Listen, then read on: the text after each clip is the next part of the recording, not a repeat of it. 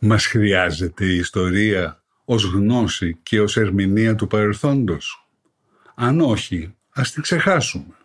Αν όμως την επικαλούμαστε κάθε τόσο, αν πανηγυρίζουμε για κάθε λογής ιστορικές επαιτίους, αν αγανακτούμε και ξεσηκωνόμαστε για ζητήματα ιστορικού χαρακτήρα, τότε πρέπει τουλάχιστον να γνωρίζουμε ιστορία. Διαφορετικά, η ψευδής ιστορία είναι κάποτε εξίσου επικίνδυνη με τις ψευδείς ειδήσεις, τα λεγόμενα fake news. Γι' αυτό και χρειάζεται επιγόντως να διορθωθούν μερικά λανθασμένα ιστορικά στερεότυπα που επικρατούν στη χώρα μας. Είμαι ο καθηγητής Γιώργος Μαυρογορδάτος και ακούτε το podcast «Διορθωτικά μαθήματα ιστορίας».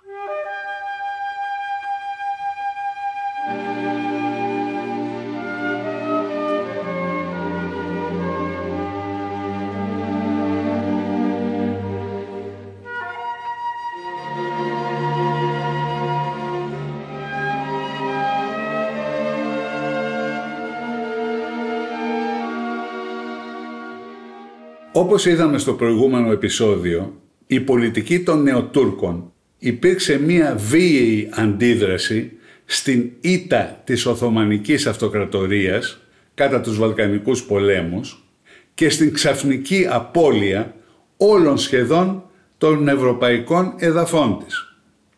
Η πολιτική αυτή ματέωσε την προοπτική ειρηνικής συνύπαρξης και συνεργασίας με την Ελλάδα προοπτική στην οποία υπολόγιζε όπως φαίνεται ο Βενιζέλος. Γιατί αγνόησε ή υποτίμησε το ενδεχόμενο μιας τέτοιας τουρκικής αντίδρασης ο Βενιζέλος παρά τη συνηθισμένη διορετικότητά του. Πέρα από την υπερβολική αισιοδοξία του, ίσως έφταιγε μια υποκείμενη αδυναμία του να κατανοήσει τα εθνικιστικά αντανακλαστικά των Τούρκων. Μολονότι εθνικιστής ο ίδιος δεν αναγνώριζε ακόμη τον ομόλογο εθνικισμό των αντιπάλων, τους οποίους είχε γνωρίσει μόνο ως Οθωμανούς. Αυτό φάνηκε ακόμη και δέκα χρόνια αργότερα στη Λοζάνη, όπως θα δούμε. Έτσι, από τις αρχές του 1914, λίγους μόλις μήνες μετά την υπογραφή συνθήκης, συνθήκης ειρήνης, της συνθήκης των Αθηνών, η Ελλάδα αντί για προοπτική ειρηνικής συνύπαρξης αντιμετώπισε άμεσο κίνδυνο νέου πολέμου με την Τουρκία στον οποίο όμως θα ήταν ολομόναχη, χωρίς συμμάχους πλέον. Χρειάζεται εδώ να επισημανθεί ότι οι Έλληνες ουδέποτε κέρδισαν πόλεμο με τους Τούρκους μόνοι τους και χωρίς συμμάχους. Μάχες ναι, πόλεμο όχι. Αρκεί να θυμηθούμε το 1897 και το 1922. Σε όλες τις άλλες περιπτώσεις υπήρξε είτε επέμβαση μεγάλων δυνάμεων, όπως το 1827, είτε και συμμαχία με άλλα κράτη, όπως τους Βαλκανικούς πολέμους. Χρειάζεται δυστυχώς αυτή η επισήμανση, επειδή καλλιεργούνται και διακινούνται εντελώς παραπλανητικές ανακρίβειες και φαντασιώσεις ακόμη και με επίσημη σφραγίδα. Τέτοια περίπτωση ήταν πρόσφατα η διανομή με τον τύπο συντομευμένων εκδόσεων της Διεύθυνσης Ιστορίας Στρατού για τους Βαλκανικούς πολέμους με τον στομφόδη αλλά τελείως απατηλό τίτλο «Πώς ιτήθηκε η Οθωμανική Αυτοκρατορία από τον ελληνικό στρατό». Από τον ελληνικό στρατό μόνο του; Όπως υπόθηκε στην εισαγωγή, η ψευδής ιστορία μπορεί να γίνει εξίσου επικίνδυνη με τις ψευδείς ειδήσει, τα λεγόμενα fake news. Το 1914 όλοι ανεξαιρέτως οι δυνητικοί σύμμαχοι ή συμπαραστάτες που θα χρειαζόταν η Ελλάδα σε έναν πόλεμο με την Τουρκία, είτε μεγάλες δυνάμεις, είτε φίλες βαλκανικές χώρες όπως η Σερβία και η Ρουμανία, συμβούλεψαν την Ελλάδα να αποφύγει πάση θυσία τον πόλεμο και να επιδιώξει έναν ειρηνικό συμβιβασμό με την Τουρκία.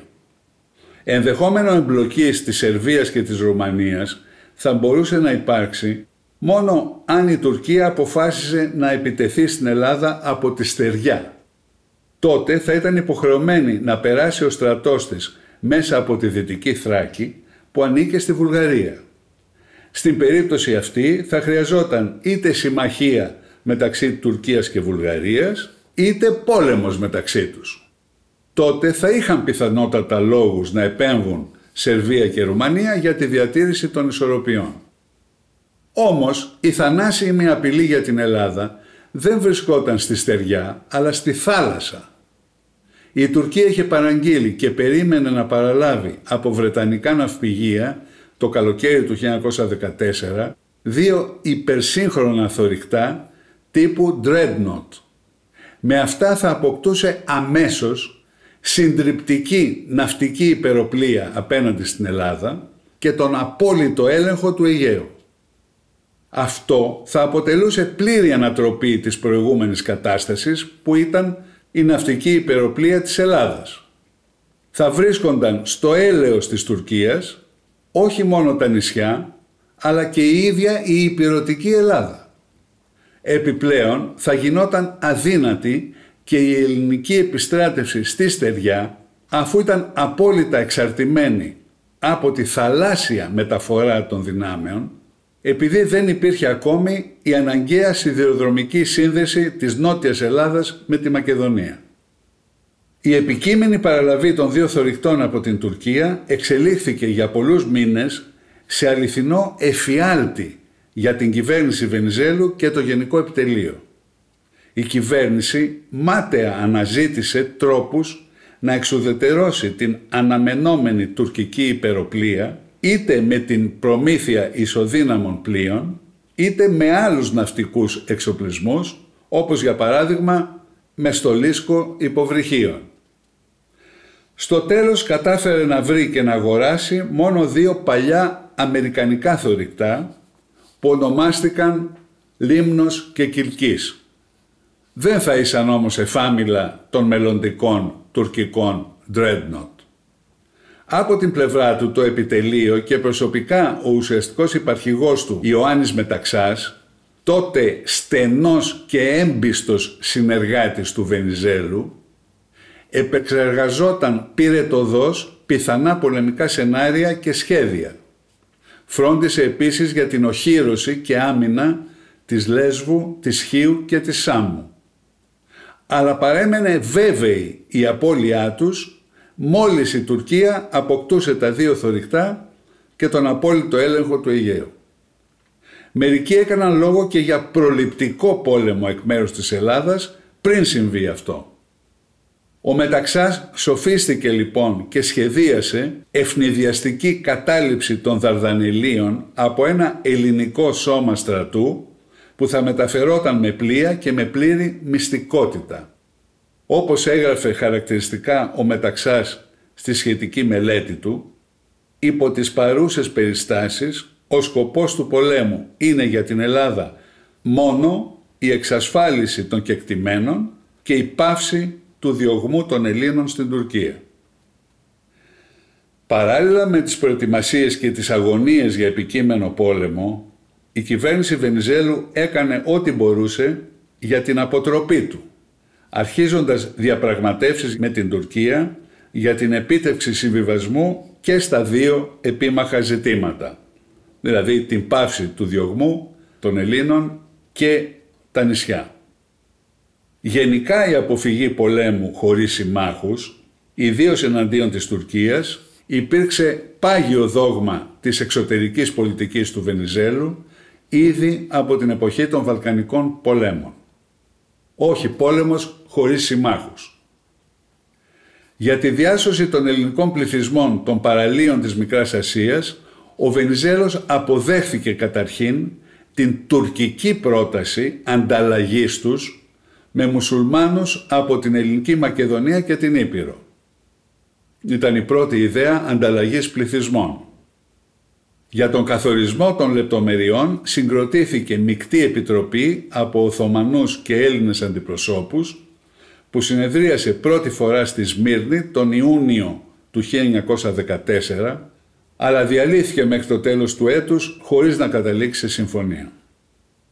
Για το ζήτημα των νησιών του Ανατολικού Αιγαίου, Ο Βενιζέλος φαίνεται ότι εξέταζε καταρχήν κάποιες τυπικές παραχωρήσεις στην Τουρκία, τυπικές ή και συμβολικές, στην περίπτωση της Λέσβου ή και της Χίου, κατά το προηγούμενο της αυτόνομης κριτικής πολιτείας. Για το σκοπό μάλιστα αυτό, ο Βενιζέλος επρόκειτο να συναντήσει τον Οθωμανό ομόλογό του, τον Μεγάλο Βεζίρι, στις Βρυξέλλες τον Ιούλιο του 1914. Τους πρόλαβε όμως η έκρηξη του Πρώτου Παγκοσμίου Πολέμου και η συνάντηση ματαιώθηκε. Ωστόσο έγινε μια τελευταία προσπάθεια ελληνοτουρκικής συνεννόησης στο Βουκουρέστι τον Αύγουστο του 1914. Αυτή ναυάγησε αμέσως εξαιτίας της αδιαλαξίας του Ταλαάτ Πασά, ενός από τα μέλη της Τριανδρίας που κυβερνούσε την Τουρκία. Ο Ταλαάτ απειλούσε με πόλεμο αν δεν επιστρέφονταν χωρίς άλλο στην Τουρκία η Λίμνος, η Λέσβος, η Χίος και η Σάμος. Ωστόσο, η έκρηξη του Πρώτου Παγκοσμίου Πολέμου άλλαξε τελείως τα πράγματα. Αμέσως κατασχέθηκαν από τη Βρετανική κυβέρνηση τα δύο επίφοβα θωρηκτά που περίμενε να παραλάβει η Τουρκία ώστε να αποκτήσει ναυτική υπεροπλία και τον απόλυτο έλεγχο του Αιγαίου. Έτσι, ελληνοτουρκικός πόλεμος δεν μπορούσε πλέον να προκληθεί εκ του ασφαλούς με πρωτοβουλία της Τουρκίας. Εντελώς αντίθετα, άνοιξε επιτέλους η προοπτική πολέμου με την Τουρκία όχι από την Ελλάδα μόνη, αλλά στο πλευρό ισχυρών συμμάχων, δηλαδή της τριπλής συνεννόησης, γνωστότερης ως Αντάντ. Αυτό θα δούμε στο επόμενο επεισόδιο.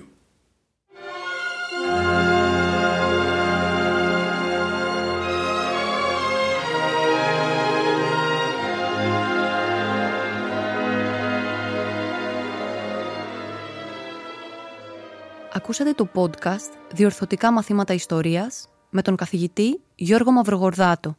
Θα τα ξαναπούμε την επόμενη Δευτέρα. Μπορείτε να ακούσετε διορθωτικά μαθήματα ιστορίας στο pod.gr, στο Spotify, στο Apple Podcasts, Google Play Music ή σε όποια εφαρμογή ακούτε μουσική ή podcast στο κινητό σας.